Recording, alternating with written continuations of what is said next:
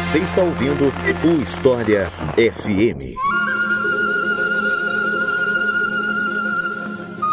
Império Inca. Esse é o episódio de volta do História FM depois de um mês e pouco de férias. Férias mal aproveitadas porque eu acabei tendo que trabalhar umas coisas, mas, né, deixa quieto. Esse é o tema de hoje do História FM. Eu sou Iclis Rodrigues e para falar sobre esse assunto hoje, eu trouxe não um, mas dois convidados. E eu vou começar pelo convidado que já esteve aqui, Vitor Soares, do podcast História em Meia Hora. Aqui eu passo a palavra para se apresentar para vocês. Então, Vitor, seja muito bem-vindo de novo. Fique à vontade para se apresentar pro pessoal. E aí, pessoal, como é que vocês estão? Sou Vitor Soares, professor de História, do podcast História em Meia Hora. Eu já tive aqui outra vez, já tive algumas, outras vezes, né, seu Iclis? Eu participei do, do, do episódio que eu te entrevisto, olha aí, ó invertendo, invertendo os valores. E o episódio de Revolta Vacina também. De Revolta Vacina ficou muito legal. E é isso, rapaziada. Vou falar um pouquinho de Império Inca, porque tem tudo a ver com o livro que a gente tá lançando hoje. E conosco aqui também, pela primeira vez dando entrevista, mas que eu considero da casa, porque ele já me ajudou várias vezes com roteiros aqui no História FM, Vitor Alexandre. Seja muito bem-vindo, Vitor. Fique à vontade para se apresentar, pessoal. Olá, pessoal. Obrigado, Iclis, pelo espaço. É a primeira vez né, participando da entrevista, mas diria também da casa porque eu sou um ouvinte antigo. Eita! É, sou um daqueles Sim. que passou a graduação toda ouvindo aí História FM, o Leitura Big História. Então, para mim é tô, uma honra estar aqui com vocês, fazer parte desse programa hoje. Muito obrigado, viu? Então é isso, gente. Vamos falar um pouco mais do Império Inca depois aqui do, do recadinho do Apoia-se. Mas antes de chegar no recadinho do Apoia-se, pessoal, vamos aproveitar para fazer um, um, jabá no começo do episódio.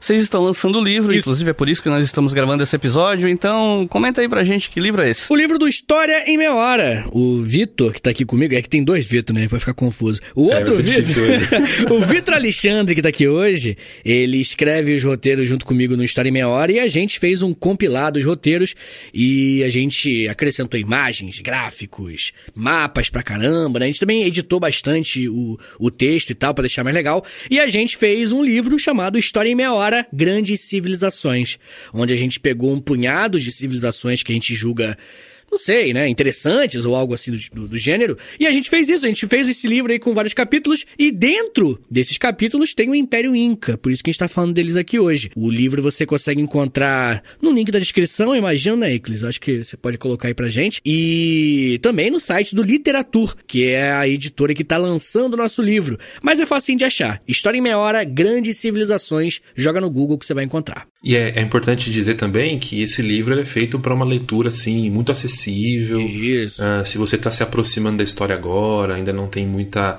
habilidade com textos mais difíceis, esse livro é para você. Exatamente, uma porta de é, entrada. E, eu imagino que é muito bom para professores também, para aula e tal. Excelente, na verdade, com certeza. Porque o livro ele, ele segue uma estrutura que é muito usada em sala de aula mesmo, então isso. é uma boa recomendação, sim. Então é isso, gente. Agora vamos falar sobre o Império Inca depois que eu falar para vocês da nossa campanha no Apoia-se.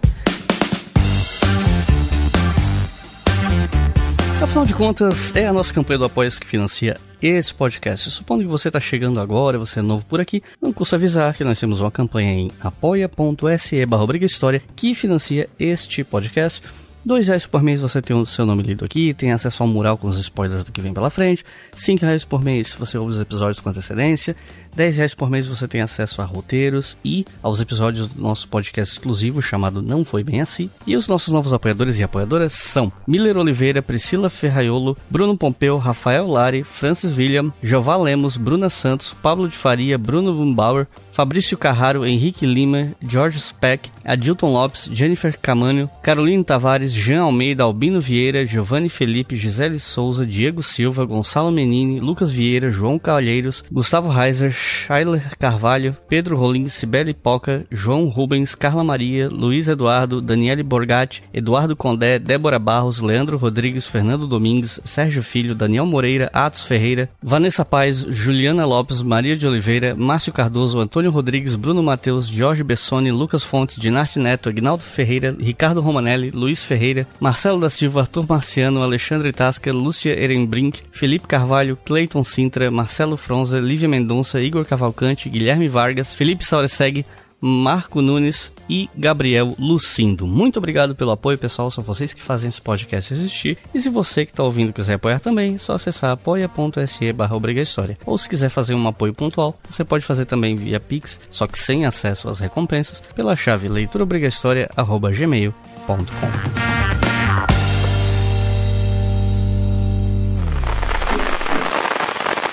Você certamente já ouviu falar dos Incas, ou então sobre Machu Picchu, um sítio arqueológico que é patrimônio da humanidade e é visitado por cerca de um milhão de pessoas todo ano. Muita coisa sobre essa civilização, entretanto, é pouco aprendida.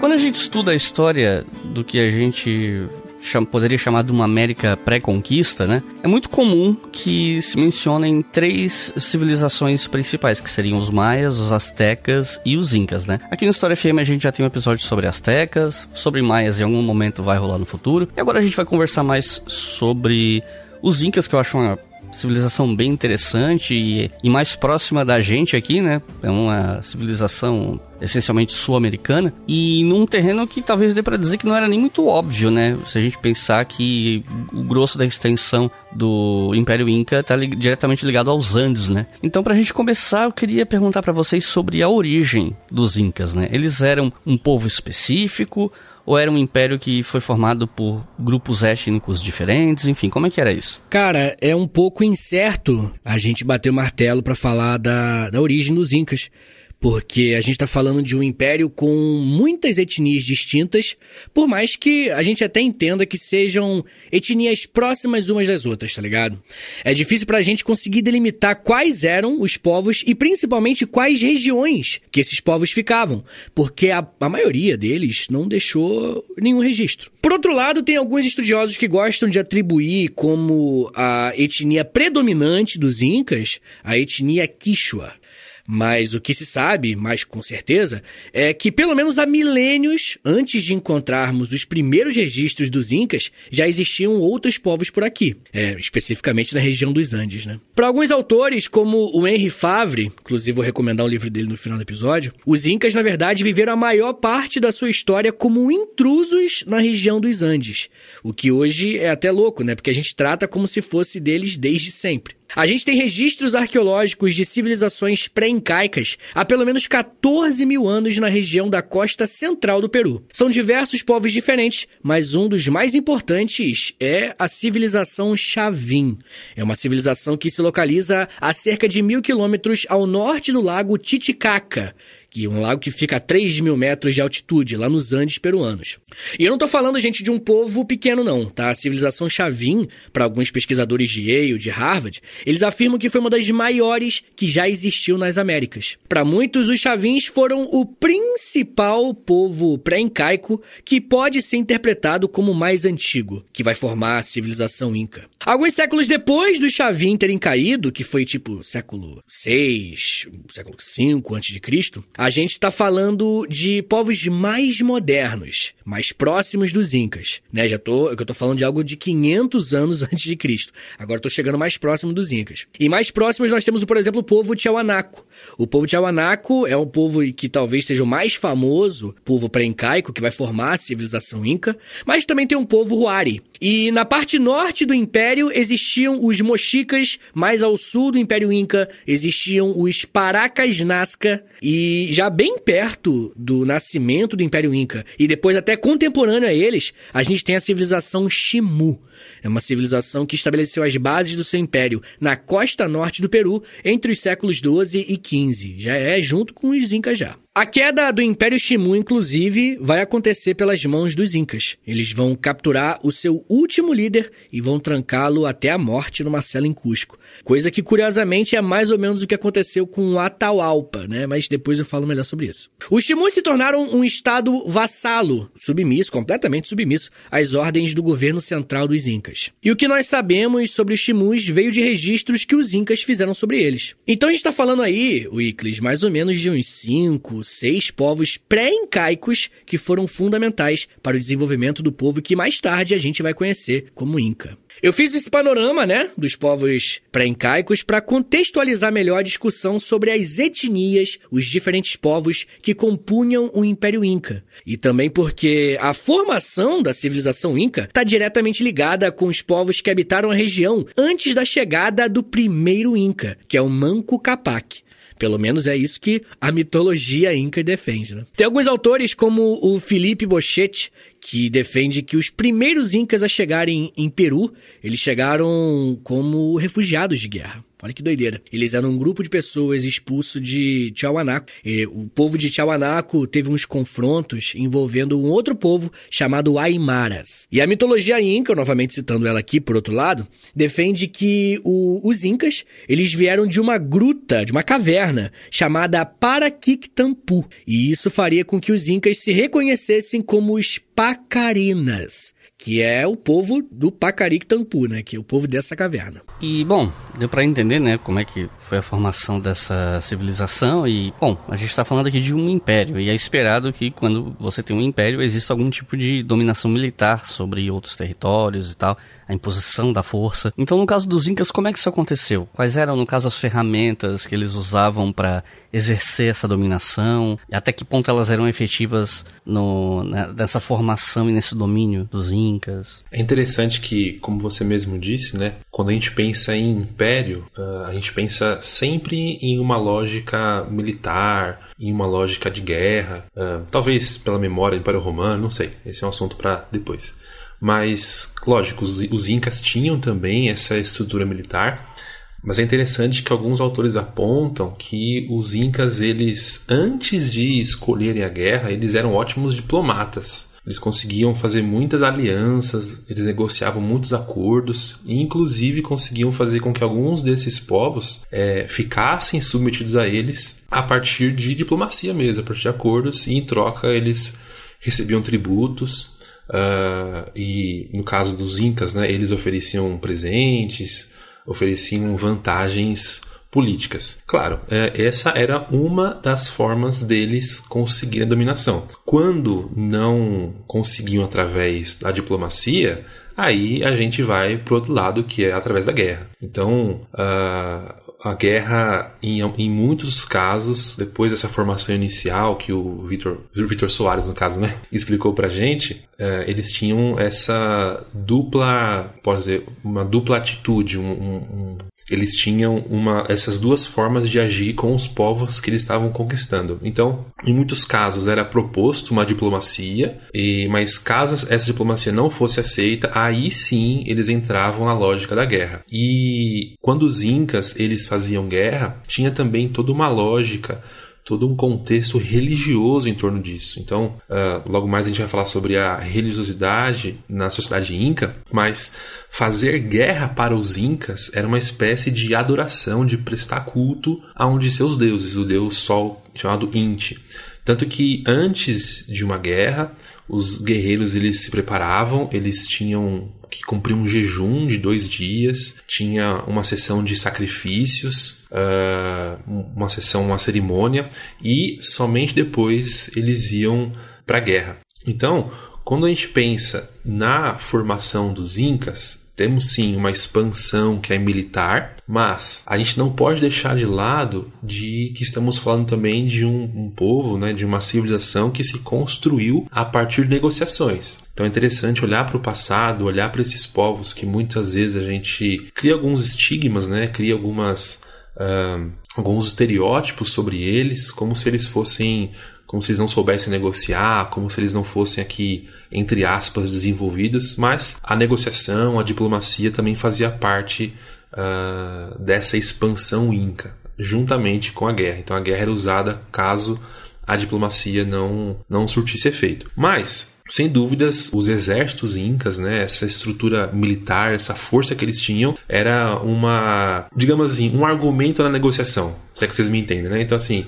não, vamos sentar, vamos negociar. Mas é bom você negociar, porque senão temos um exército aqui bem organizado, que está crescendo, que está grande. Então, o exército inca, ele era dividido em algumas seções, né? Alguns generais, eles cuidavam de pelotões específicos. Então, a gente tem ali uma, um comando muito bem dividido e esses comandos, esses generais, eles eram os responsáveis por agir pontualmente. A, a civilização inca, quando ela se forma, ela é uma civilização que, como a gente está tá vendo, ela tem contato com muitos outros povos. Então, esses agrupamentos incas, esses generais, eles vão ter uma certa autonomia para ou fazer essa negociação com os povos que eles estão tentando conquistar, ou, de fato, fazer a guerra e aí sim trazer para dentro aqueles povos que foram conquistados. Inclusive, quando esses povos perdiam a guerra para o exército inca, eles eram obrigados a enviar soldados para servir no exército inca. Então eles meio que eram obrigados a enviar pessoas para uh, trabalhar, para servir os seus algozes, né? aqueles que venceram eles. Então, de forma resumida, a gente pode dizer que sim, a, a guerra fazia parte da estratégia, da máquina de guerra né, do Império Inca, mas não só. Né? Acho que é importante a gente deixar bem claro isso, que a diplomacia e a política, através das lideranças, dos generais, mas também do Sapa Inca, que é o imperador uh, do Império, o líder do Império tinha essa função de buscar é, os acordos. Agora, uma vez que essa estrutura militar estava desenvolvida, os imperadores eles viam também na guerra uma oportunidade de marcar o seu nome na história desse povo. Então, aqui a gente também tem um aspecto interessante que a gente percebe que existe uma necessidade e um desejo desses imperadores de uh, manterem a sua memória viva. E como isso acontecia? Através da vitória de guerras. Então, uh, o Sapa Inca que conseguisse expandir um pouco mais os seus, os seus territórios, os seus domínios, ele, sem dúvida, será lembrado para a posteridade como um grande guerreiro. Então a gente vê que ao longo do tempo, ao longo da formação do Império Inca, a guerra se tornou não só uma necessidade expansionista, como também é uma forma de fazer política, né, através desses acordos, das alianças, e também uma forma dos líderes entrarem para a história. Então, a gente vê que a guerra tem esses elementos uh, que complexificam um pouco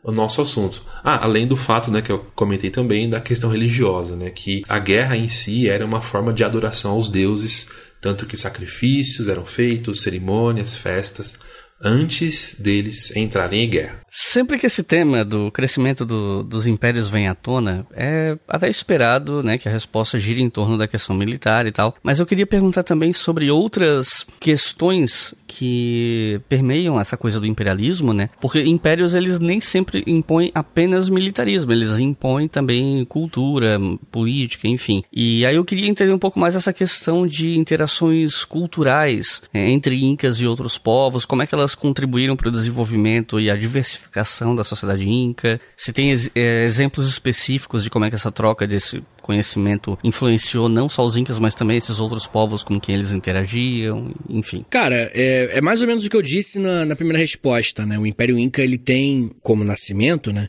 Uma consequência de conflitos na região. Não seria absurdo a gente imaginar os incas como os Tiahuanaco, que não só se adaptaram a um novo lugar, mas também a uma nova estrutura social e política que foi desenvolvida por toda a América do Sul naquela época. Então os incas, eles são uma adaptação cultural, tá ligado? Mas talvez uma das culturas que mais foram engolidas pelos incas foram os chimus, que eu comentei, né?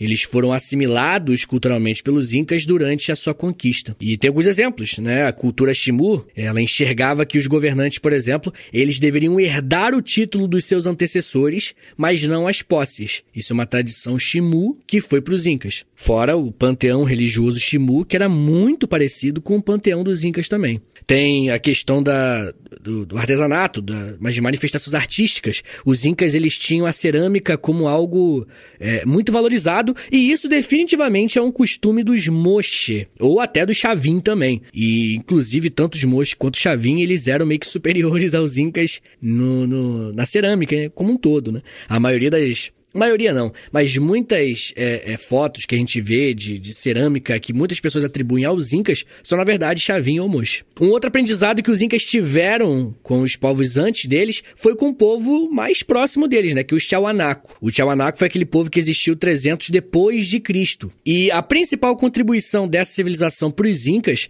foi desenvolver técnicas de agricultura que sobrevivessem a altas regiões montanhosas também. Eles desenvolveram uma técnica de cultivo inclusive, que é a sucacolo, que é traduzindo, né, mais ou menos, é algo como monte de cultivo, que é basicamente plataformas elevadas que tem os alimentos plantados bonitinho, só que intercaladas por canais, tá ligado? Com água, assim. E isso prevenia vários problemas, né? inundações, geadas.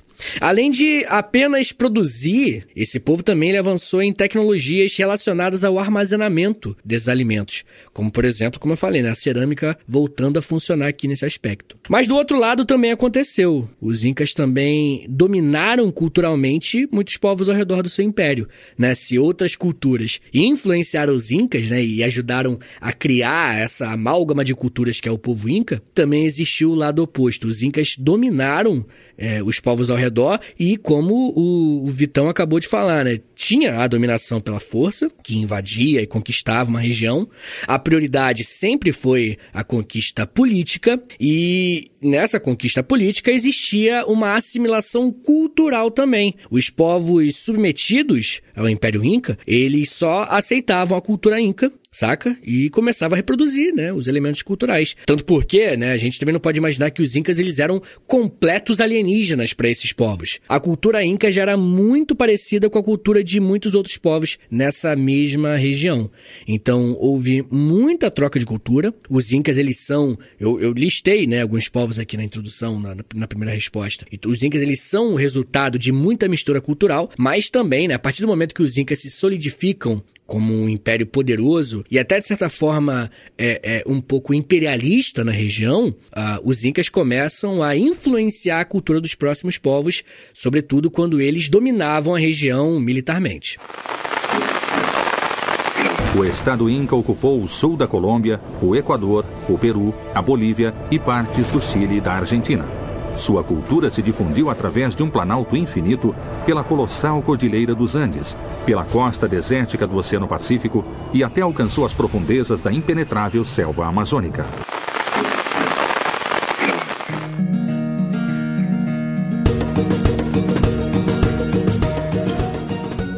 E, bom, os Incas se desenvolveram numa região né, dos Andes, que é uma região bastante difícil do ponto de vista geográfico, topográfico, enfim. E seria pouco intuitivo imaginar que nós teríamos um império nessa região, uma civilização super avançada, como eram os Incas para aquele período, para a região, né? Mas nós tivemos, né? E, claro, isso acontece porque seres humanos são muito adaptáveis, né? Você tem os Inuit no Ártico, né? Que o pessoal chama de esquimós, você tem os mongóis nas estepes mongóis que também são inóspitas em muitos aspectos. Você tem beduínos no Saara, regiões que são difíceis ainda assim você tem civilizações, você tem algum desenvolvimento. E então eu queria perguntar para vocês como é que eram, por exemplo, as práticas agrícolas dos incas uh, para se adaptar nesse ambiente como é que como é que eles se desenvolveram nesse ambiente supostamente contraproducente para você ter uma, uma civilização é, imponente como eles eram para aquele local naquele momento. Essa é uma questão muito interessante e ainda mais uh, se alguém que está ouvindo aqui não tem ideia do que significa Andes, que nós falamos no começo, né? É que os Incas eles se desenvolveram uma região montanhosa. É, talvez a parte mais conhecida dos Incas seja Machu Picchu, né? Onde hoje é um dos polos turísticos mais é, importantes aqui da América do Sul, mais conhecidos. É uma, uma montanha que está a uma altitude muito alta, tanto que pessoas passam mal indo para lá. Então a gente está falando assim de, de uma civilização que existiu uma região de fato muito complicada, uma região montanhosa mesmo. Então, a agricultura da, dos incas talvez seja uma das questões mais interessantes e mais que mais chamam a nossa atenção quando a gente estuda eles. Então, assim, para começar, uh, plantar em uma montanha não é uma tarefa fácil nem intuitiva e muito menos produtiva. Então, para os incas conseguirem uh, se fixar naquela região, para eles conseguirem ter alimentos uh, para além da subsistência, né, e, e aí sim sustentarem um império, eles desenvolveram uma técnica de plantação de nivelamento. Então, mesmo nas montanhas, eles uh, faziam uma espécie, olhando de cima, hoje a gente tem fotos de sítios arqueológicos, então é possível ter uma vista aérea, né? Então parece que são degraus. E por que, que essa técnica foi importante para os incas conseguirem uh, desenvolver a agricultura? Primeiro porque em regiões montanhosas, uma coisa que é muito uh, comum de acontecer é a erosão ou deslizamento. Então, se eles plantassem numa montanha, digamos assim, em natura, entre aspas, né? Sem dúvida aquela plantação não chegaria à época de colheita. Agora, quando eles fazem esse nivelamento, esses entre aspas degraus nas montanhas, eles impedem que a plantação ela se perca, porque não vão ter mais esses deslizamentos, a erosão também não vai ter um efeito uh, nesse plantio. Então, essa técnica, de acordo com alguns uh, autores que trabalham na parte da arqueologia, eles contam né, que foi uma técnica desenvolvida há, há alguns anos, também, também fazendo referência à resposta, resposta anterior. É uma técnica que foi aprendida com outros povos, né? então a gente tem mais uma vez a relação entre os incas e os povos conquistados, os povos que vieram antes, na sobrevivência uh, de algumas tecnologias. E foi essa, esse nivelamento que permitiu, por exemplo, o plantio do milho entre os incas. Talvez um dos grãos que fosse mais consumido por eles durante a formação do império e toda a sua existência. Além do milho, a partir dessa técnica eles conseguiram também plantar batata, mas basicamente eram, eram grãos. Né? Agora, uma outra coisa importante também é que além de usar muito bem uh, essa técnica de nivelamento e essa técnica ela exigiu um esforço humano muito grande. Então aquelas conquistas militares e políticas que a gente conversou mais cedo sobre os outros povos, esses povos conquistados eles também foram levados para essas regiões de plantio para trabalharem na produção, trabalharem na preparação do solo. E uma outra coisa muito importante a respeito da agricultura inca é que, além dessa técnica, eles precisavam é, distribuir esse alimento produzido. Então, se quem está nos ouvindo tiver curiosidade de saber a região do mapa que os incas viveram, eles foram, digamos assim, uma, um império estreito assim no mapa. Então, eles foram, são de norte a sul, ali da parte oeste do, do continente da América do Sul. Então, eles construíram um esquema de estradas de norte a sul que foi essencial para que esses produtos pudessem chegar a regiões mais distantes uh, do império. Porque, assim, é, essa técnica de nivelamento ela não poderia ser feita em todas as áreas. Então, eles precisavam dessas estradas para que os alimentos chegassem em regiões mais distantes. E a gente sabe que quando a gente conversa sobre povos antigos, né, povos agrários, basicamente, a ordem social está intimamente ligada à produção de alimento. Então, é, nós já vimos em outras culturas, a falta de alimento é quase um sinônimo de revoltas, é quase um sinônimo de muitos problemas que podem até derrubar governos. Então, o Império Inca trabalhou ativamente para que a construção dessas estradas pudesse levar essa produção de grãos, de milho, por exemplo, e também de batata, pudesse chegar à maior parte do seu território. Então, podemos dizer que foi graças a esse nivelamento de nível que viver em uma região tão contrária, tão não intuitiva à vida foi possível. E inclusive existem hoje muitos sítios arqueológicos em países como o Peru, por exemplo, e se você tiver oportunidade, você pode ver com seus próprios olhos como funcionavam essas fazendas, digamos assim, né? esses campos incas. Então, uh, foi através dessa tecnologia muito complexa, muito sofisticada, que exigiu muito esforço humano e também das estradas que a população pôde receber o alimento. Quando a gente estuda os povos da antiguidade, é interessante notar que em geral acontece a formação política, uma consolidação de uma unidade, e aí depois você tem formação de mitos, de lendas que vão servir como uma espécie de alicerce, de cimento para uma identidade étnica ou enfim, mitos fundadores, enfim. E Aí eu queria saber como é que funcionava a mitologia inca, como é que ela se desenvolveu, a relação dela com o simbolismo do sol, enfim. Cara, a mitologia inca, ela precisa ser enxergada também como uma mitologia sul-americana, né? A gente hoje chama de sul-americana, né? A região que mais tarde se tornou Império Inca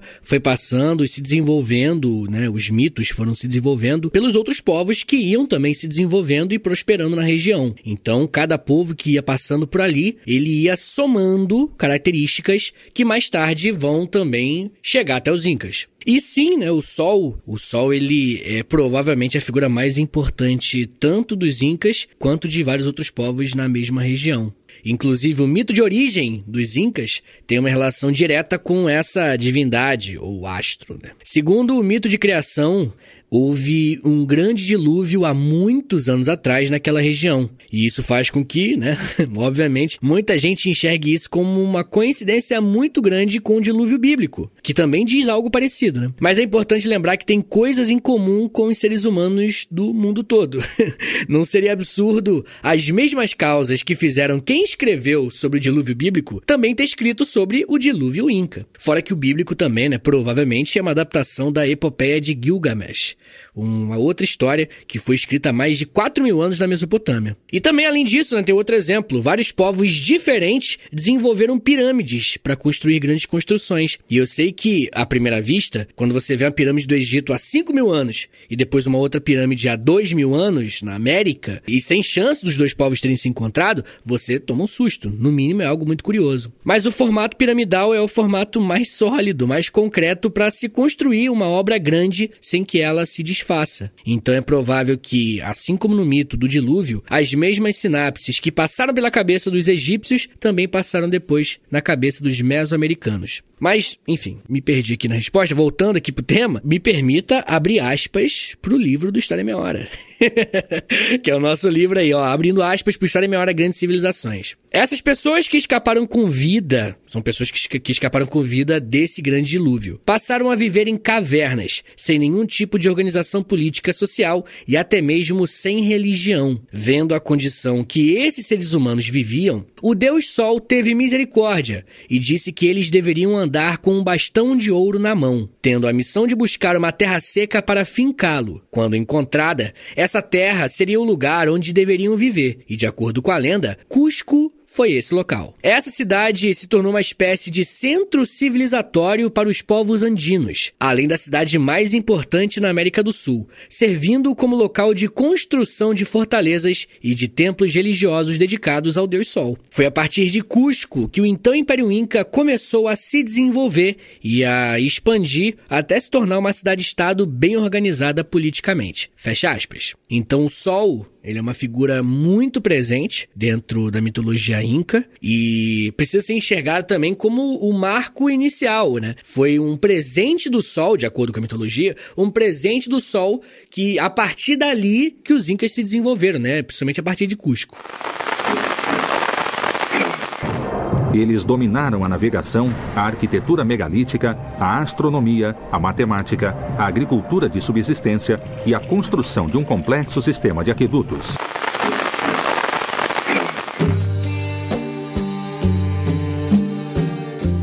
E bom, a gente sabe, né, que em diversas sociedades a religiosidade ela é muito importante para as pessoas, para uma questão até de coesão social e tal e ela acaba influenciando também a forma como os indivíduos vão viver a sua vida e tal.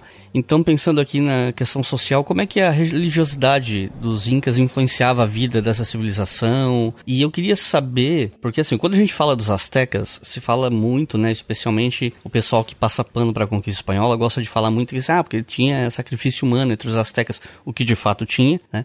Mas eu queria saber como é que era no caso dos Incas. Existiam sacrifícios humanos também? E qual era a função da, desses sacrifícios nessa sociedade, enfim? Eita, agora a gente chega no, no tema.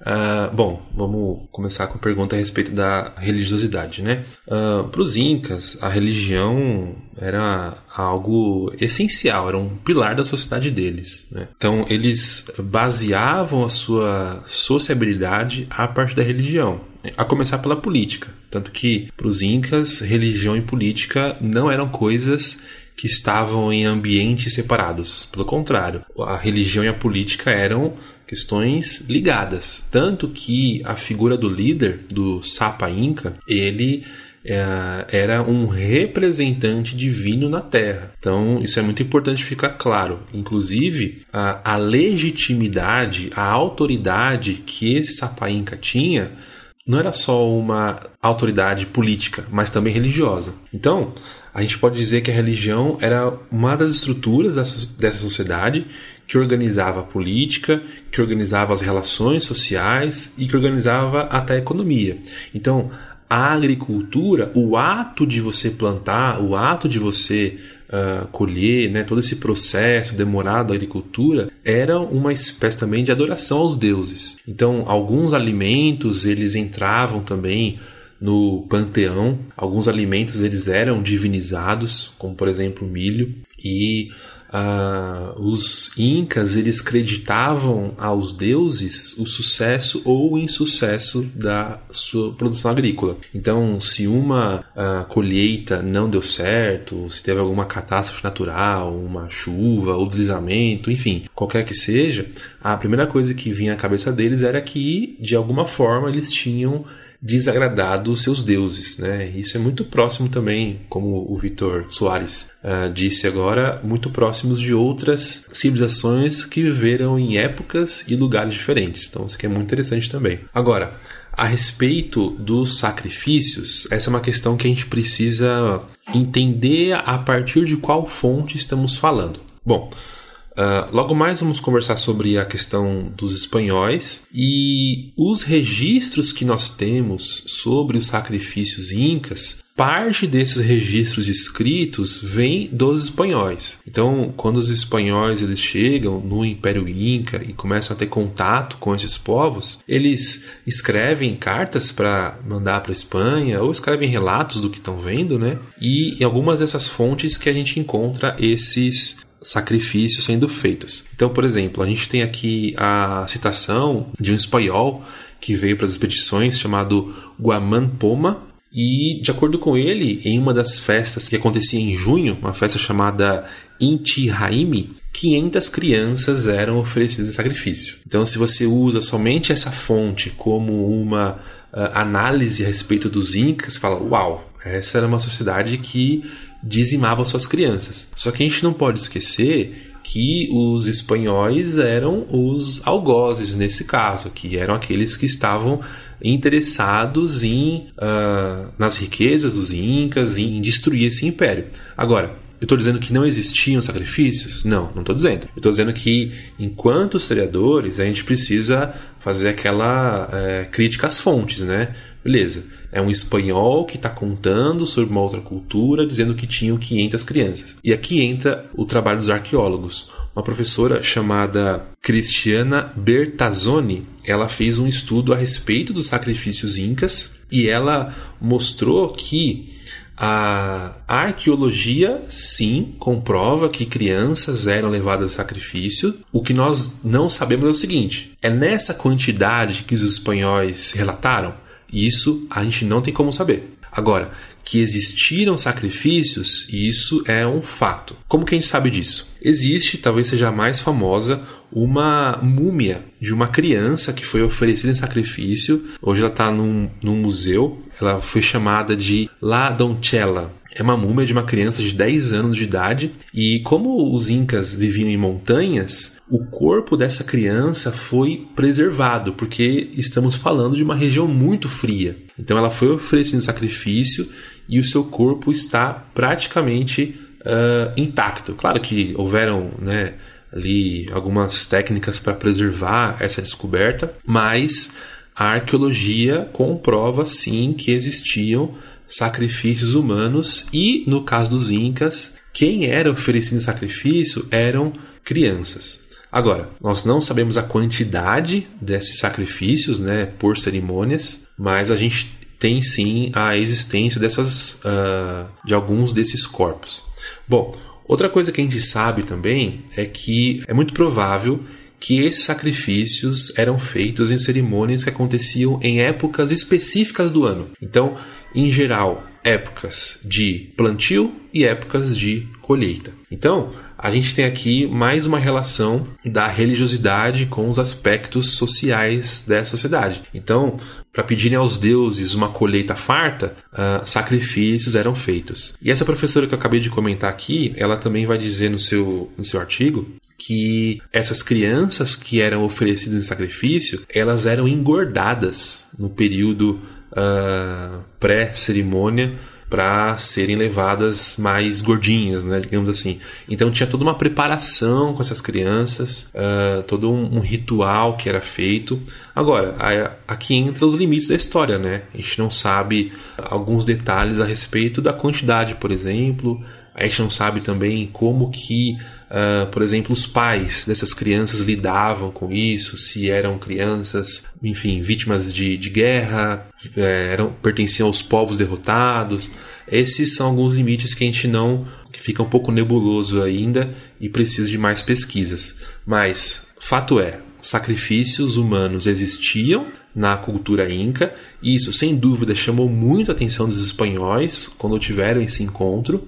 Tanto que existem vários relatos deles escrevendo isso e as quantidades de crianças morrendo são muito grandes, né? Então a gente não sabe também se foi um texto para chocar na Espanha, um texto para legitimar aquilo que eles iam fazer em seguida, mas de acordo com achados arqueológicos, sim, existiam sacrifícios humanos no Império Inca e sacrifícios matavam crianças e eh, essa prática era feita em cerimônias religiosas em épocas específicas do ano, muito provavelmente épocas de colheita e épocas de plantio. Um dos assuntos que eu acho que são mais interessantes e geram curiosidade a respeito dos incas é sobre eles não terem um sistema de escrita, né?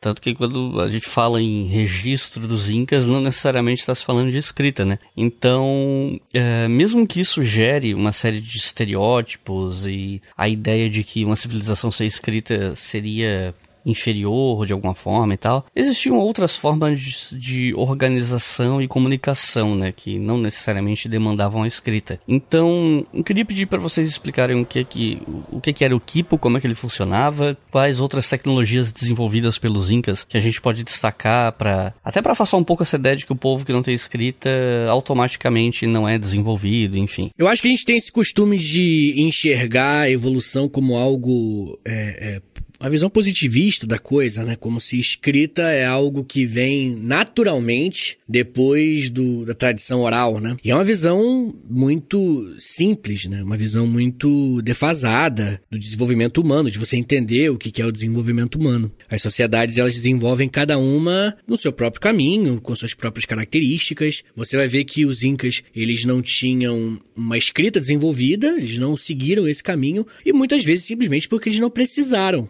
Eles simplesmente encontraram outras alternativas que para nós não faz sentido, obviamente, porque a nossa cultura é muito diferente. E o Kipo, né, que você citou, ele é um ótimo exemplo. O Kipo é algo que para nós é completamente contraintuitivo. Para eles era algo completamente natural. Os incas criaram esse método próprio de organização matemática no dia a dia, que é o quipo. É uma espécie de cordão onde cada nó nesse barbante representava uma quantidade do que eles estiverem ali falando, né? Ali anotando, né? E a cor do barbante vai mostrar qual que era o item que estava sendo contabilizado. Então, se você tem um quipo amarelo, por exemplo, né? A gente não sabe exatamente o que, que era o que, mas se tem um quipo amarelo com 10 nós, significa que você tem 10 quantidades de um item específico. Sei lá, de repente, 10 caixas de milho, porque tem 10 nós naquele equipo. A gente, como uma sociedade baseada em escrita e numa matemática que usa símbolos numéricos como código para contagem, isso é muito difícil de pensar, né? Se imaginar um império inteiro se sustentando através dos quipos. A gente não consegue conceber isso. Mas é importante lembrar sempre para as pessoas que a matemática é algo que nós inventamos. Os números, much né? Essa forma de enxergar o número, de contabilizar as coisas. Isso vai acontecer em várias outras civilizações, né? A nossa base é decimal, mas a base de vários outros povos da Mesopotâmia era sexagesimal. Era com base em seis. E é assim que funciona, né? O, o, vários povos na África também tinham tradição oral, assim como os incas, mas outros povos na América, nesse mesmo período, não tinham. Então, seguiram outro caminho. E é assim que funciona, né? A complexidade humana. O Império Inca, você falou, né? Pra dar mais sugestões de, de. Mas, enfim, alguns exemplos de. para afastar a ideia de que eles não tinham. Por eles não terem esquerda, eles não eram desenvolvidos, né? O Império Inca, pra você ter uma noção, eles desenvolveram uma tecnologia de lapidar rocha que é incrível, assim. É, é algo que até hoje mesmeriza qualquer um. As construções que eles faziam não tinham nenhum tipo de argamassa ou algo do tipo, cimento. Não tinha nada disso. Eles trabalhavam diretamente com as rochas, fazendo com que as construções deles fossem bem mais duradouras e seguras do que muitas que a gente tem hoje. Não é à toa, né, que quando você vai para Machu Picchu, você fica louco, porque o lugar é inteiro construído em rochas. É importante também lembrar que o passado dos incas também contribuiu para o seu desenvolvimento das suas tecnologias. Tem uma doutora em história chamada Cristiana Bertazzoni, da Universidade de Zurique, que eu trouxe algumas aspas dela muito legal. Que é o seguinte, abre aspas. Muito dessa tecnologia inca foi herdada de sociedades pré-incaicas e, em muitos casos, eles as tornaram mais sofisticadas e complexas. Fecha aspas. Mais uma vez, né, trazendo essa informação sobre o quanto que os incas, eles são... É que a gente olha para os incas e a gente pensa que é um povo que existiu há muito tempo e tudo mais, eles sempre estiveram ali, mas não. Os incas são só mais um povo que existiu naquela mesma região e os, os espanhóis chegaram aqui na América e estavam os incas ali, sabe? Mas existiram vários outros povos anteriores aos incas. E eles também ajudaram a construir todas essas tecnologias, cultura e mitologia. Aí ela volta a abrir aspas, né? Que é o seguinte, ó, abre aspas. Por comunhão, eu quero dizer que a arquitetura inca claramente tentava simultaneamente se amalgamar com a natureza ao seu redor. Ao mesmo tempo, fazer uma certa mimesis de formações naturais próximas. Para os incas, algumas pedras ou formações rochosas eram consideradas sagradas e até mesmo animadas. Por isso, em Machu Picchu, por exemplo, vemos rochas deixadas por eles propositadamente em seu estado natural e cercadas ou protegidas pela arquitetura inca. Fecha aspas. Então você tem aí uma característica muito interessante sobre a arquitetura inca, que é uma tentativa de viver em comunhão, como a, a Cristiana Bertazzoni falou. A ideia é construir uma arquitetura, de se desenvolver, mas sempre em comunhão com o meio ambiente, até por questões religiosas. E também é importante lembrar que eles eram muito bem desenvolvidos na metalurgia, né? trabalhavam com ouro, prata, cobre, bronze. Eles tinham um, um, um sistema de tecelagem, que é uma técnica que até hoje é utilizada por boa parte da população peruana. Inclusive, eles criaram até pontes com essas fibras têxteis, tá ligado? De tão firme, de tão segura que é essa tecnologia que eles desenvolveram.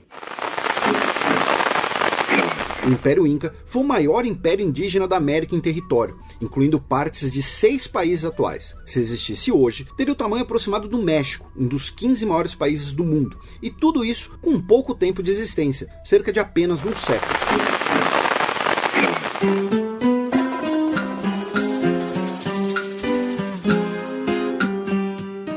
Agora eu queria tocar nesse assunto que é a questão dos espanhóis, né? A gente sabe que o primeiro contato dos europeus com os povos do continente americano foi na região onde viviam os astecas e tal, na Mesoamérica. E aí eu queria entender como é que foi a chegada deles no território inca, né? Se, como é que foi esse contato, se ele foi mais harmonioso no começo depois degringolou, ou se ele já começou tenso, como é que foi esse contato? Legal. É, assim que os espanhóis chegaram na América, ali mais na parte central, de cara eles já tiveram contato, falando dos astecas, né? Já tiveram contato com muita riqueza, com ouro principalmente diferentemente dos portugueses aqui no Brasil. Uh, então, os espanhóis eles sempre tentaram, sempre investiram em novas expedições, uh, cada vez mais ao sul, para manterem essa uh, busca ativa. É interessante que quando a gente fala da chegada no território Inca, também não aconteceu de uma forma que a gente ache intuitiva, né? A gente costuma pensar assim, ah, teve um encontro, rolou uma guerra, acabou e tal. Mas não foi bem assim. Quando Francisco Pizarro, um espanhol, estava vindo para a região sul, ele chega numa cidade chamada Tumbes, hoje fica no norte do Peru, né? Uma cidade que pertencia ao Império Inca, mas provavelmente era uma das cidades mais de fronteira, né? Uma cidade marginal no Império. E ele chega ali depois de ter perdido uma guerra, uma batalha. Então ele encontra nessa cidade descanso. Ele encontra nessa cidade, ele é bem recebido pelos moradores de Tumbes. Então ele vai perceber que ali é uma região que também pode ter ouro, também pode ter metais preciosos, e a partir desse contato positivo que ele teve com os habitantes dessa cidade, ele vai retornar para Espanha, pedir para o rei dar autorização para ele continuar a viagem. E então acho que a gente precisa falar um pouco sobre quem foi Pizarro. É já uma deixa para eu fechar o bloco já. E bom, já que o Vitor Alexandre cantou a bola, então eu pergunto quem foi Francisco Pizarro. Eu quero entender quem foi esse cara, por que, que ele foi escolhido para representar o Império Espanhol naquela região, quais os interesses da Espanha na região. Quem estudou história sabe muito bem, né? Mas vamos expandir isso aqui para o público mais amplo. Cara, é, pois é, as motivações da Espanha são econômicas, políticas, religiosas, sociais, e é importante lembrar que são motivações que se entrelaçam, né? A gente as analisa separadamente, né, para entender, né? A gente separa para entender cada uma isoladamente, ou pelo menos o mais próximo de isolar possível. Mas na época é importante lembrar que era tudo visto como uma expansão do Império Espanhol. É isso. A gente pode destacar também a busca por riquezas e metais preciosos, principalmente. A gente está falando de, nesse período né, que a gente está estudando, a gente está falando de uma economia europeia mercantilista. E o mercantilismo ele via quase como religiosamente o acúmulo de metais preciosos como algo que significava necessariamente um país rico. Quanto mais ouro e prata um império tem, mais rico ele é. Hoje a gente sabe que, quando você fala de impérios, países, e tal, é, a coisa é bem mais complexa. Mas na época a visão era bem simplista. Além disso, né, eles também se preocupavam com a expansão territorial, com a difusão da fé cristã, conquista de novas rotas comerciais e outros. Mas você me perguntou quem foi o, o Pizarro, né? O Francisco Pizarro. Ele foi um conquistador espanhol do século XVI que liderou a expedição que vai acabar resultando na conquista do Império Inca. O Pizarro, junto com seus irmãos Hernando e Gonzalo, foi um dos primeiros exploradores europeus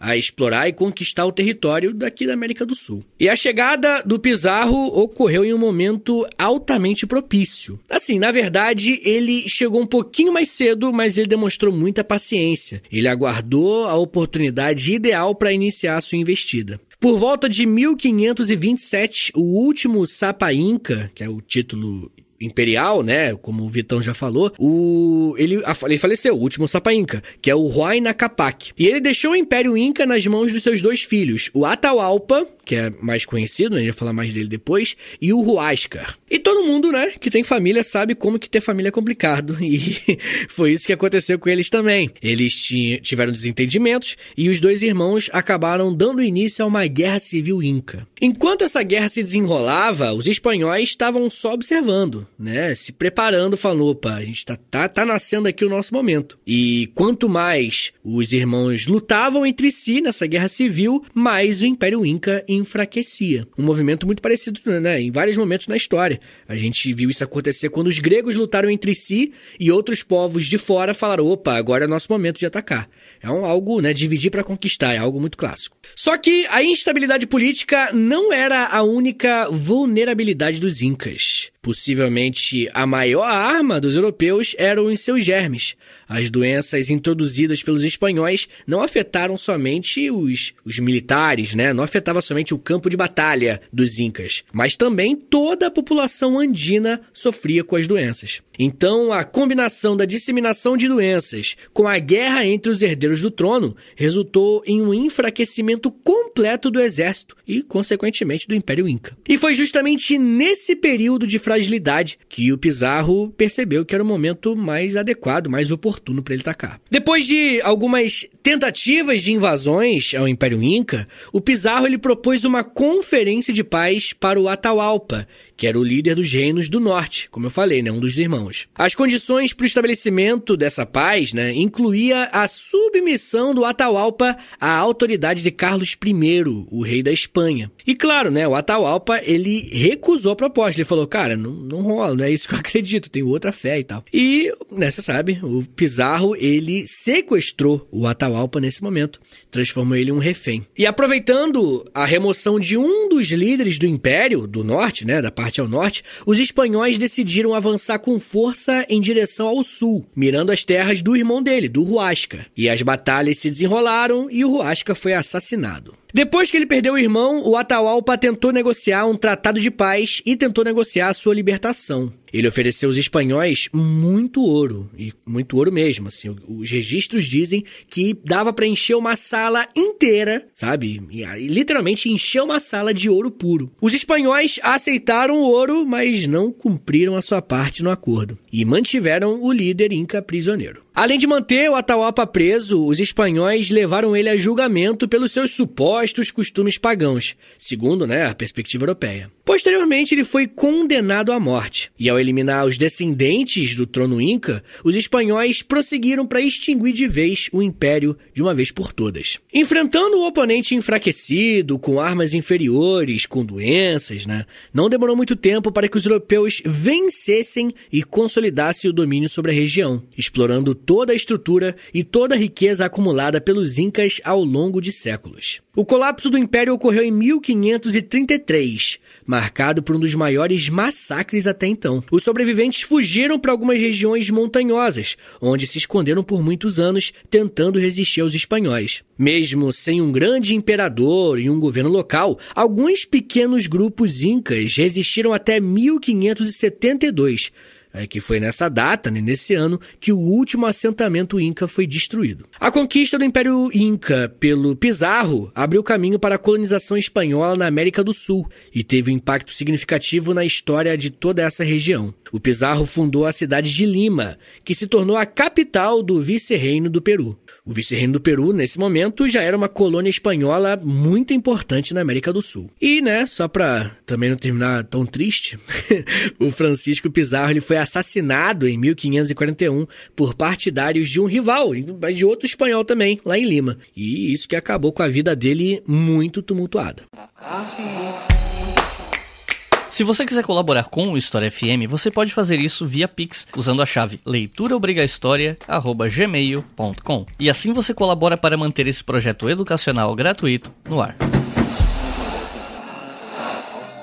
Bom, aqui eu queria, já que a gente falou do Pizarro, eu queria falar de uma figura dos Incas que foi o Tupac Amaru. Mesmo com, com a morte dele, o nome dele continuou sendo lembrado, homenageado pelos descendentes dos Incas, por grupos rebeldes que lutam pelo direito à terra, mesmo séculos depois. Então eu queria perguntar para vocês assim sobre essa memória do Tupac Amaru, como é que ela foi apropriada politicamente, os simbolismos relacionados à imagem dele, enfim. Cara, eu acho que tem que falar do principal, não sei se esse termo é mais adequado, o principal Tupac Amaru, que é o Tupac Amaru II. Ele apareceu 200 anos depois do fim do Império Inca, sabe? Já é o, o, o futuro pós-apocalíptico do povo dele, tá ligado? E eles já estavam subordinados há séculos pelos espanhóis. E o Tupac Amaru II, ele na verdade, o nome de batismo dele é José Gabriel Condorcanque Nogueira. É o nome de batismo dele, né? Bem diferente do que a gente pensa. E esse cara vai organizar uma revolta que, putz, é a maior revolta da época contra o Império espanhol. O Tupac Amaru II, ele era um comerciante descendente de indígena e de criolo também. E para quem não sabe, né, o termo criolo significa um descendente de espanhol nascido na América Espanhola. Não tem nada a ver com a conotação aqui no Brasil, né? Muitas vezes essa palavra até carrega uma conotação racista, mas não tem nada a ver com isso. É importante lembrar que o Tupac Amaru foram vários tiveram alguns Tupac Amaros e durante as guerras que eu comentei, né, do Pizarro contra o Império Inca, eu falei que o último lá foi em 1572, o último assentamento Inca. E foi justamente o primeiro Tupac Amaro que morreu nesse momento, em 1572, enforcado. Mas enfim, né, esse José Gabriel Tupac Amaro, se é que dá pra chamar ele assim, ele é descendente do primeiro Tupac. E ele era um líder que se opunha à prática vigente na época, ele não gostava, ele nasceu em Tinta Tinta. Tinta é 100 quilômetros de Cusco, é bem perto ali. O Tupac ele vinha de uma família que tinha grana, ele era comerciante e ele tinha uma visão de que ah, o imperialismo espanhol naquela região tinha que mudar. Então ele tentava transformar o sistema colonial, só que ele tentava transformar dentro do próprio sistema. Ele encaminhou alguns pedidos formais para os tribunais de Lima, tentando abolir o cargo de corregedor e tentando acabar com a mita. O corregedor, primeiro, né, é como se fosse prefeito, mas é um cara que tinha muito poder. Ele, ele matava pessoas às vezes, ele julgava, sabe? Tinha muito poder e ele e o Tupac ele queria acabar com esse com esse título, né? Ele queria que fossem prefeitos eleitos em cada, em cada província. E a mita, né, para quem não sabe, era o sistema de trabalho servil que existia nessa época, que era imposto aos habitantes nativos. O Tupac ele percebeu que não deu certo, né, os caras ignoraram o pedido dele formal e ele começou a divulgar né, a ideia de uma rebelião. ele divulgava abertamente para a população e tal. Ele falava dos abusos, ele usava, ele falava assim: ah, os corregedores estão usando sangue local. E aí ele foi gerando uma, uma, um, um, sentimento de revolta muito grande. Como eu falei, ele era influente, ele tinha poder na época. E ele começou a mexer e, e, e fazer alguns levantes dentro de, de todo o, o império, mas principalmente ele começou em Tinta, que é a província que ele nasceu. Ele eliminou, junto com alguns rebeldes, alguns líderes espanhóis em Tinta, e depois eles começaram a percorrer vários outros povoados e vilas da região. Eles andavam aí matando a galera mesmo, assim, era bizarro. Toda a autoridade espanhola que ele encontrava, ele matava. Principalmente era a enforcação. Uh, em poucos dias, o Tupac ele reuniu milhares de homens. Mais tarde, ele vai ter 40 mil homens. É um número assustador, assim. E ele queria tomar Cusco, que ele sabia que Cusco era o principal lugar, né? E aí ele foi lá, começou a tentar avançar sobre Cusco, né? A capital. E, na época, o vice-rei do Peru, que é o Agostinho de Jaureg, ele pediu ajuda à Espanha e o rei, ele falou, não, beleza, vou mandar aí a galera para chegar, para te ajudar. Mas são meses, né? para chegar a galera de barco, de navio. E no dia 28 28 de dezembro de 1780, no limite norte de Cusco, o Tupac vai estar lá com 40 mil homens. Só que a maioria deles estava desarmado. Tava, enfim, a maioria estava despreparado para a guerra. Então eram 40 mil com uma força com bem menos, assim. Tanto que as tropas do vice-rei, que eram mais ou menos os 12 mil homens, conseguiram manter os invasores afastados por muito tempo. No dia 8, vão ser 8 mil homens chegando, depois canhões e depois vários fuzis que vão chegar de Lima para enfrentar essa galera. Depois, em março de 1781, os soldados espanhóis que foram solicitados vão chegar. E aí acabou, né? O Tupac ele vai ser preso, eles vão tentar fugir e tudo mais, mas não vão conseguir. O Tupac ele vai ser, depois de muita tortura, são 35 dias de tortura, ele vai ser esquartejado em praça pública lá em Cusco. E uma curiosidade curiosidadezinha, né? Eu encontrei um artigo do Rodrigo Montoya, um antropólogo de uma universidade, Universidade de São Marcos, em Lima. E ele relatou o seguinte sobre a prisão, abre aspas. Diz a tradição que, incapaz de se comunicar com seus companheiros, Tupac escreveu uma carta com seu próprio sangue em um pedaço de suas vestes, convocando todos para a luta. Mas a mensagem acabou sendo interceptada pelos espanhóis. Fecha aspas. Putz, que pena, né?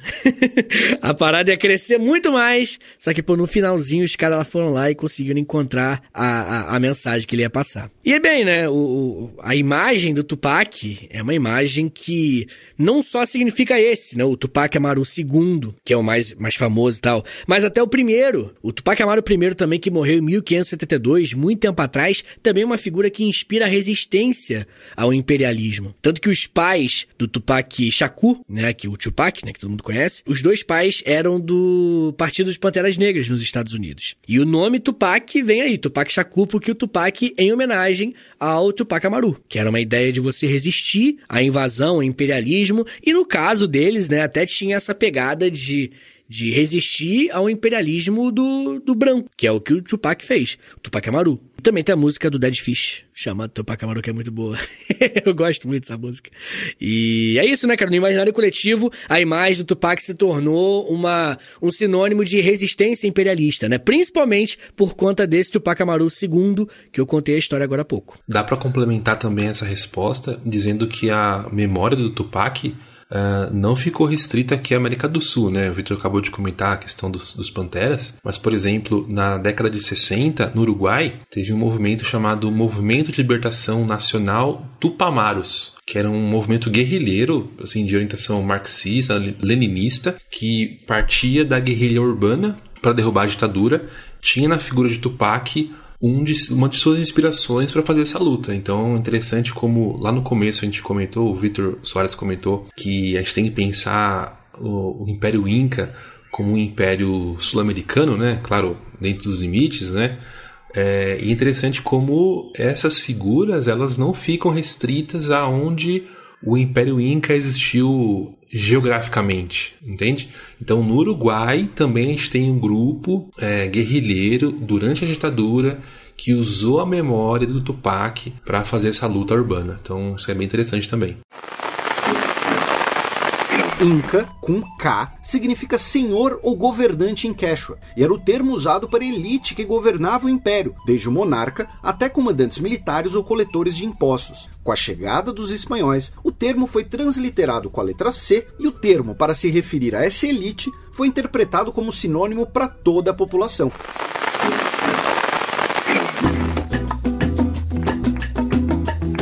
E para terminar, bom, boa parte do público do História FM é de estudantes de história ou professores que escutam os episódios para preparar a aula, tal. Já recebi muitos relatos, muitos agradecimentos e tal.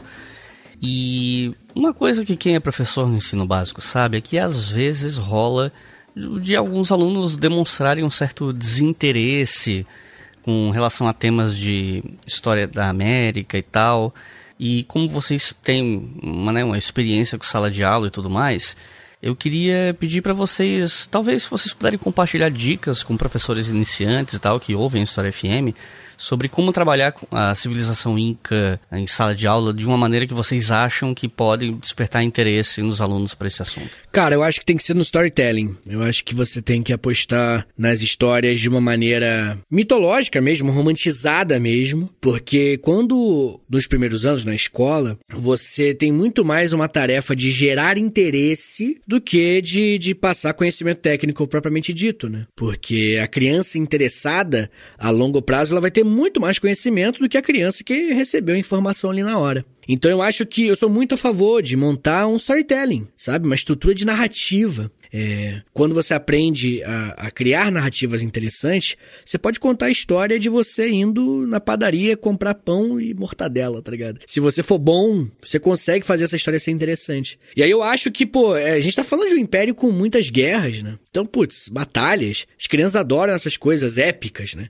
Então eu acho que vale muito a pena estudar um pouco e, e procurar anedotas sobre os Incas e ir contando, selecionar, depende do seu período de aula, né? Quantos tempos você vai ter para falar sobre os Incas e tal, tudo isso varia, mas ir separando e distribuindo durante o período da aula algumas dessas anedotas. Eu contei a história do Tupac Amaru II agora, essa história é um exemplo ótimo. Começar uma aula contando essa história e aí depois falar, vamos falar sobre os antepassados do Tupac Amaru que tentaram resistir e impedir que os espanhóis dominassem o Império Inca e né, aconteceu o que aconteceu com o Tupac Amaru II. Então eu, eu entendo que o professor ele tenha esse instinto quase de procurar dentro do conteúdo algo que gera interesse. Eu entendo perfeitamente, mas eu acho que não é o caminho. Não é aí que está o interesse. O interesse está no, no, na nossa capacidade de criar histórias interessantes. E é difícil, né? Não tô falando que seja algo fácil também, não. Essa história é um exemplo, né? Você pega três histórias dessa, épicas, de conflitos, sabe? E, e conta uma no meio. Na metade da aula você conta a segunda. No, no final da aula você conta a última. Tu termina a aula lá em cima, as crianças vão ficar maluca, pô. Então eu acho que é sobre esse caminho narrativo mesmo, sabe? Algo como se você fosse escrever um, uma série, um desenho, um filme, sabe? Eu acho que esse é o caminho para fazer as crianças se interessarem, tá ligado? Isso é muito importante e, de fato, eu sou professor também do ensino básico, do sexto ano até ensino médio,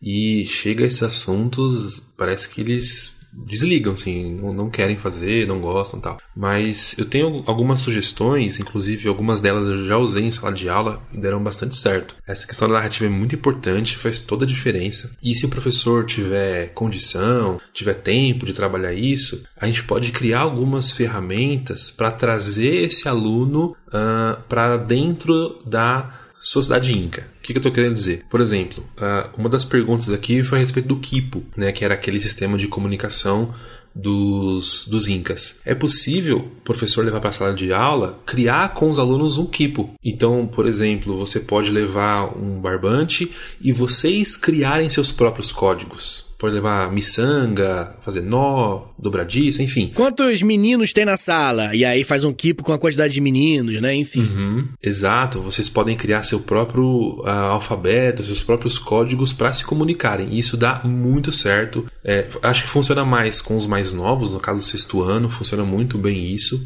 É uma coisa muito legal também para mostrar para os alunos, talvez gerar um interesse, né, além da narrativa, além do quipo, é desmistificar um pouco aquela ideia de que povos que não escrevem é, não são desenvolvidos. Então, levar para eles, por exemplo, os mapas que existem na internet, que das estradas dos incas, mostrar fotos atuais da agricultura de nível, então mostrar que, olha gente, fazer isso aqui não é qualquer um que faz. Então, talvez seja interessante. E, por fim, se o professor tiver, tiver tempo de fazer uma pesquisa bacana, é possível também mostrar para os alunos, aí eu já acho que funciona mais com o ensino médio, é, as cartas dos espanhóis, o que os espanhóis falavam sobre os incas. Então aí já também já dá para ensinar os alunos a fazer aquela análise uhum. a contrapelo, né?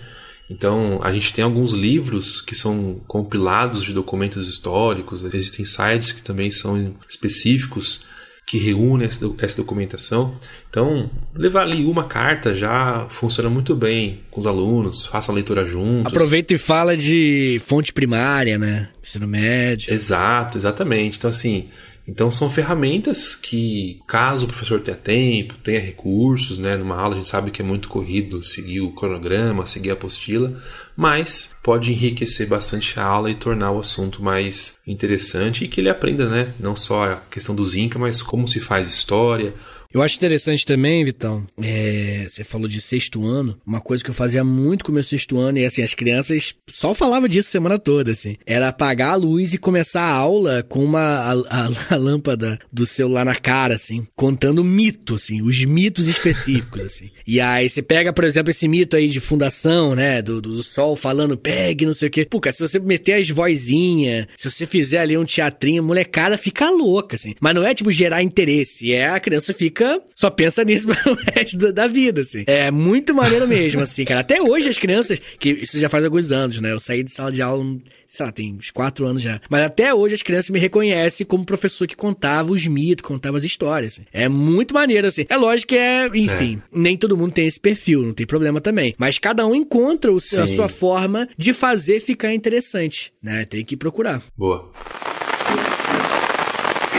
Durante a cruel invasão europeia, nosso continente viu nascer Tupac Amaru II, líder da maior rebelião anticolonial da América Latina. Descendente de Tupac Amaru I, o último Inca de Vilcabamba, Tupac Amaru II liderou uma rebelião em defesa dos direitos dos indígenas e pela abolição do regime colonial. A revolta começou em 1870 e estendeu-se por 24 províncias peruanas, culminando na derrota do exército monarquista na Batalha de Sangarará, em 18 de maio de 1781 ele foi capturado e brutalmente decapitado, depois que uma tentativa de desmembrá-lo falhou.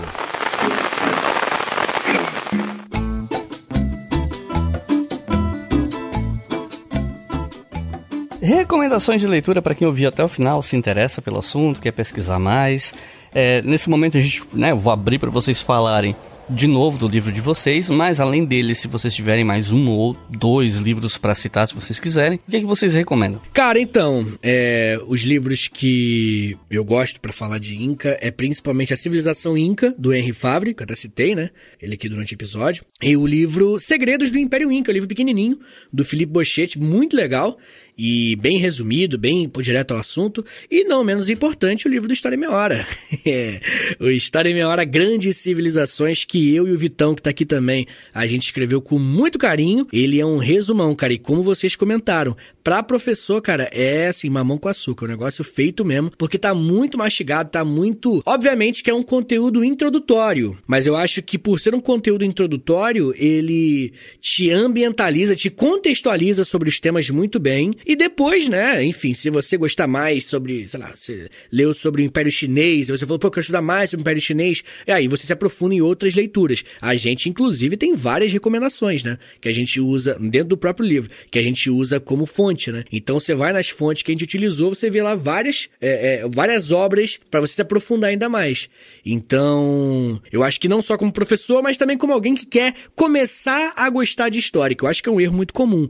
A galera quer estudar história história, mas nem aprendeu a gostar de história ainda. Então, primeiro dá, respira fundo, dá o primeiro passo, se interessa pelo tema, vê que é legal e aí começa a se especializar no que você quer. Boa, eu queria só indicar um, além desses, principalmente para quem é professor, né, seguindo essa última pergunta. É um livro que chama História da América através de textos, da editora Contexto, que eu sei que é parceira aqui do ICLES. É um livro que ele é um compilado de fontes históricas. Então ele tem estações, cartas, tal. Então para usar em sala de aula é excelente, muito bom. Então é isso, gente. Vitor e Vitor, alguma consideração final? Pô, quero agradecer aí novamente o convite, tamo junto, precisando novamente aí pra falar umas paradinhas, precisando de alguém pra te entrevistar também. é, só mandar mensagem que tamo junto. Não, eu queria agradecer o espaço, para mim é uma honra aqui estar tá como ouvinte, eu fiz toda a jornada, né, do ouvinte, trabalhando também com o Icas nos bastidores, e agora participando, tô realizado. Chegou lá, venceu a vida.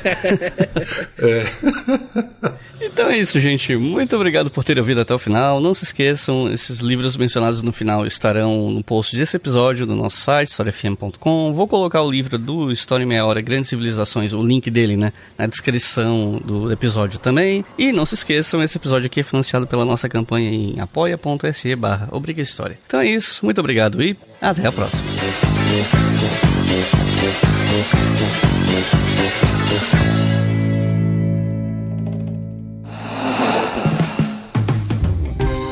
Este podcast foi financiado por nossos colaboradores no Apoia-se. Acesse apoia.se barra Obriga História e contribua para manter este projeto educacional gratuito no ar.